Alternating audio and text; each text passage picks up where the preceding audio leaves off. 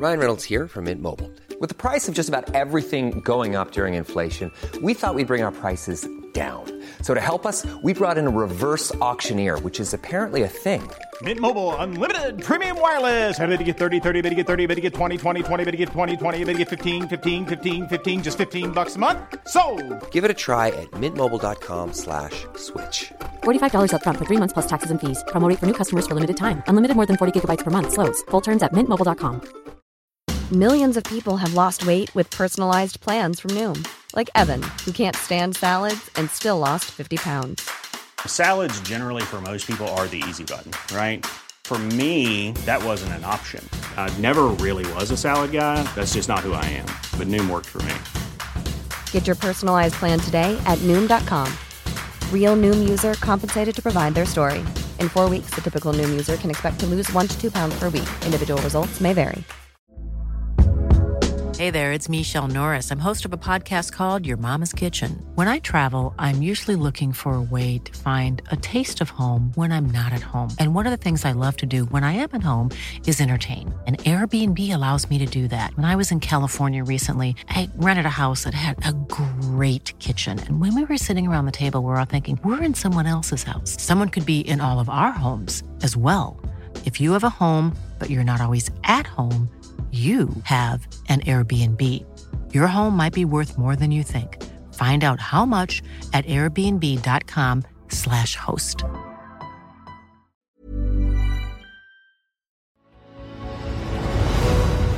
Posloucháte pořad Životy slavných, ve kterém vám Pavel Zuna přiblíží osudy významných mužů a žen, kteří v dobrém, ale někdy i ve zlém změnili podobu tohoto světa. Pokud byste chtěli pořad sledovat v jeho videoformě, najdete ho na internetové televizi MOL TV. Nyní už vám ale přejeme příjemný poslech.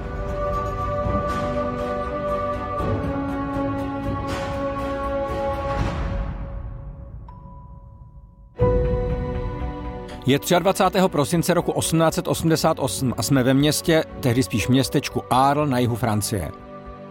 Slunečnou oblast Provence vyhledává v té době řada malířů a tady v Arles bydlí v jednom pokojíku v takzvaném žlutém domě hned dva. Vincent van Gogh a Paul Gauguin.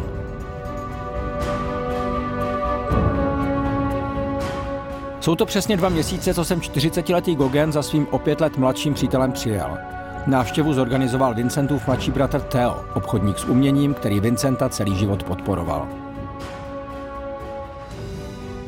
Teď má však vážné obavy o bratrův zhoršující se psychický stav.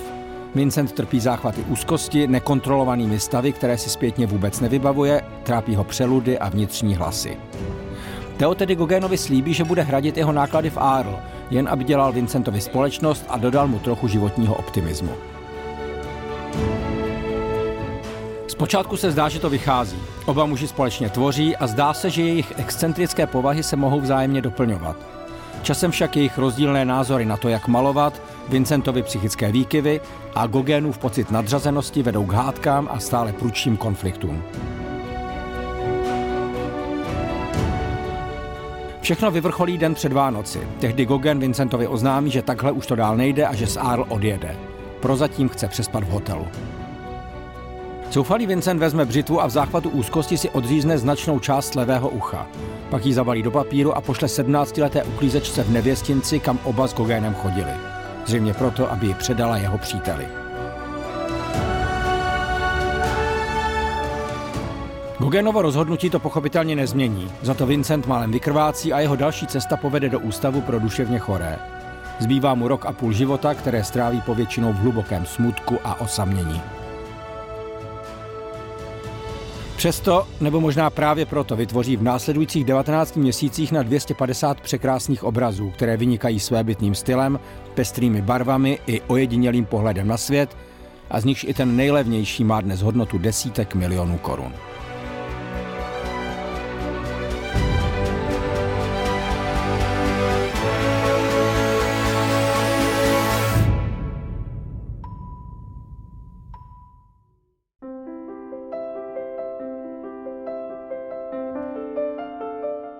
Vincent van Gogh se narodil v roce 1853 v Zandertu na jihu Holandska. Rodiče byli protestanti patřící k reformované církvi, v příbuzenstvu měl kazatele i obchodníky s uměním. Tomu, že by se měl stát malířem, dlouho nic nenasvědčovalo. V dětství sice kreslil, ale žádný výrazný talent se u něj neprojevoval. Od 16 pracoval u firmy prodávající umělecké předměty, pak se pokoušel o studia teologie nebo působil jako laický kazatel. U ničeho z toho nevydržel. Všude se totiž počase projevilo to, s čím bude bojovat celý život. V určitých chvílích bylo jeho chování zahranou toho, co bylo běžné a společensky přijatelné. Tehdy to ještě nikdo nepovažoval za projev duševní nemoci, ale lidé se v jeho společnosti v lepším případě necítili dobře, v horším je znechucoval nebo rovnou děsil. Většinu života tak prožil na okraji lidského společenství, jako nechtěný a nemilovaný outsider. Přitom on sám netoužil po ničem víc, než po přátelství a pocitu sounáležitosti s druhými lidmi.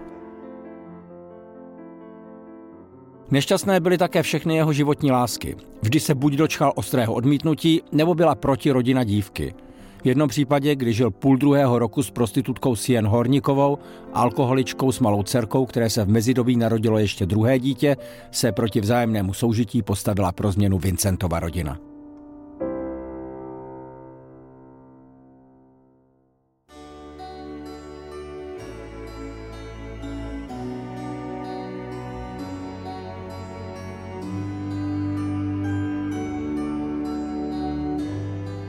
Van Gogova umělecká cesta se doopravdy začíná psát někdy v roce 1880.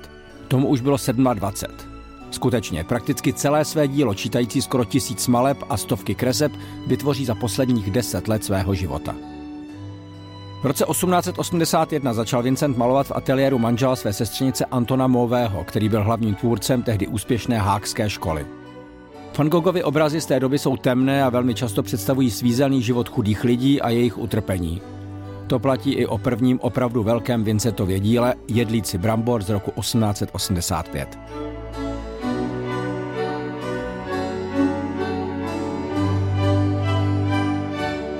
V témže roce napíše Vincentovi z Paříže jeho bratr Theo, že má potenciálního kupce a ať mu pošle nějaká svá díla. Neprodá se nic. Vincent se na bratra zlobí, ale ten mu odpoví, že jeho temné tóny nemají v impresionistické Paříži šanci na úspěch.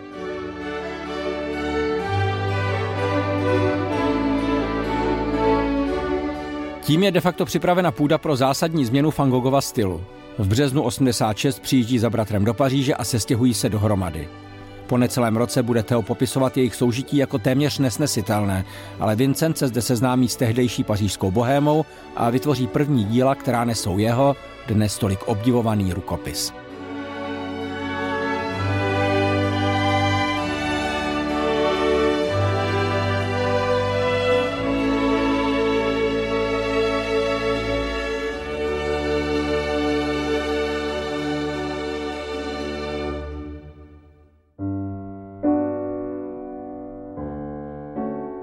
Začátkem roku 1888 se Vincent stěhuje do Arl. Hádky s bratrem, jeho nejbližším člověkem, už byly pro obě strany příliš bolestné. Nikdy však nepřinesli jejich odcizení. Theo a Vincent si i nadále vyměňovali stovky dopisů, díky nimž je dnes Vincentův život zdokumentován tak dobře, jak jen život nemocné a tolik strádající duše zdokumentován být může. Byly tu i další důvody pro stěhování na teplých. Vincent měl podlomené také fyzické zdraví. Mohlo za to jeho bezuzdé pití, zejména absintu, takřka neustálé kouření a zoufalá životospráva, když žil třeba několik měsíců bez teplého jídla. Theo mu nikdy nepřestal posílat pravidelnou apanáž, ale Vincent utratil většinu peněz za barvy a malířské náčiní. V Arles se Van Goghův talent promítl do mnoha jeho vrcholných děl. Vincent maloval portréty, zátiší i výjevy ze života, ale hlavně chodil po kraji a zachycoval neopakovatelným způsobem místní přírodu.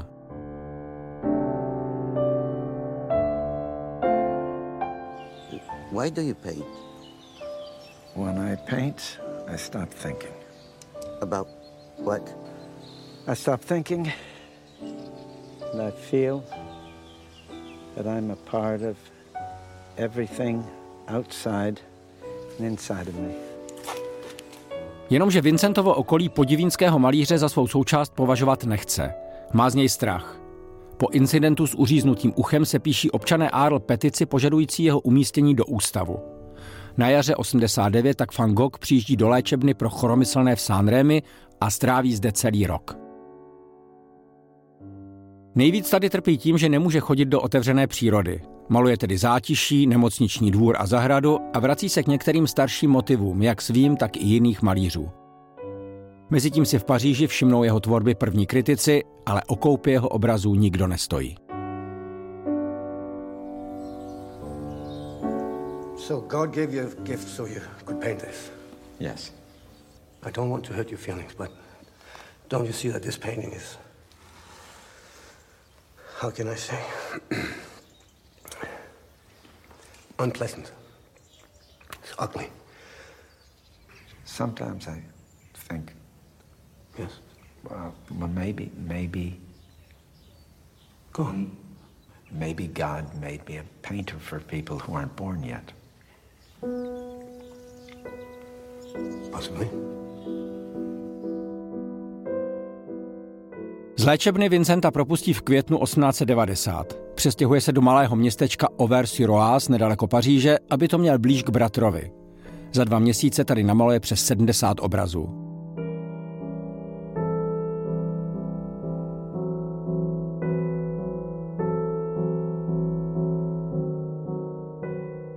A pak přijde den, kdy Vincent vyjde jako obvykle malovat do polí a večer se vrátí do hostince Ravu, kde přebýval s prostřeleným břichem.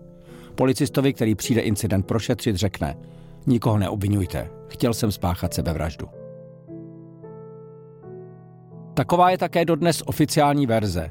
Celý případ však nese řadu nejasností a tak se pozdější badatelé kloní spíš k závěru, že Vincenta neúmyslně postřelili místní výrostci. Ať tak nebo tak, nic to nemění na tom, že Vincent byl se svým odchodem z tohoto světa smířený. Jeho stýraná duše už prostě nemohla dál. Navíc velmi dobře cítil, že pro svého bratra Thea, který se nedávno oženil a před půl rokem se mu narodil syn, se stává nezvladatelnou přítěží.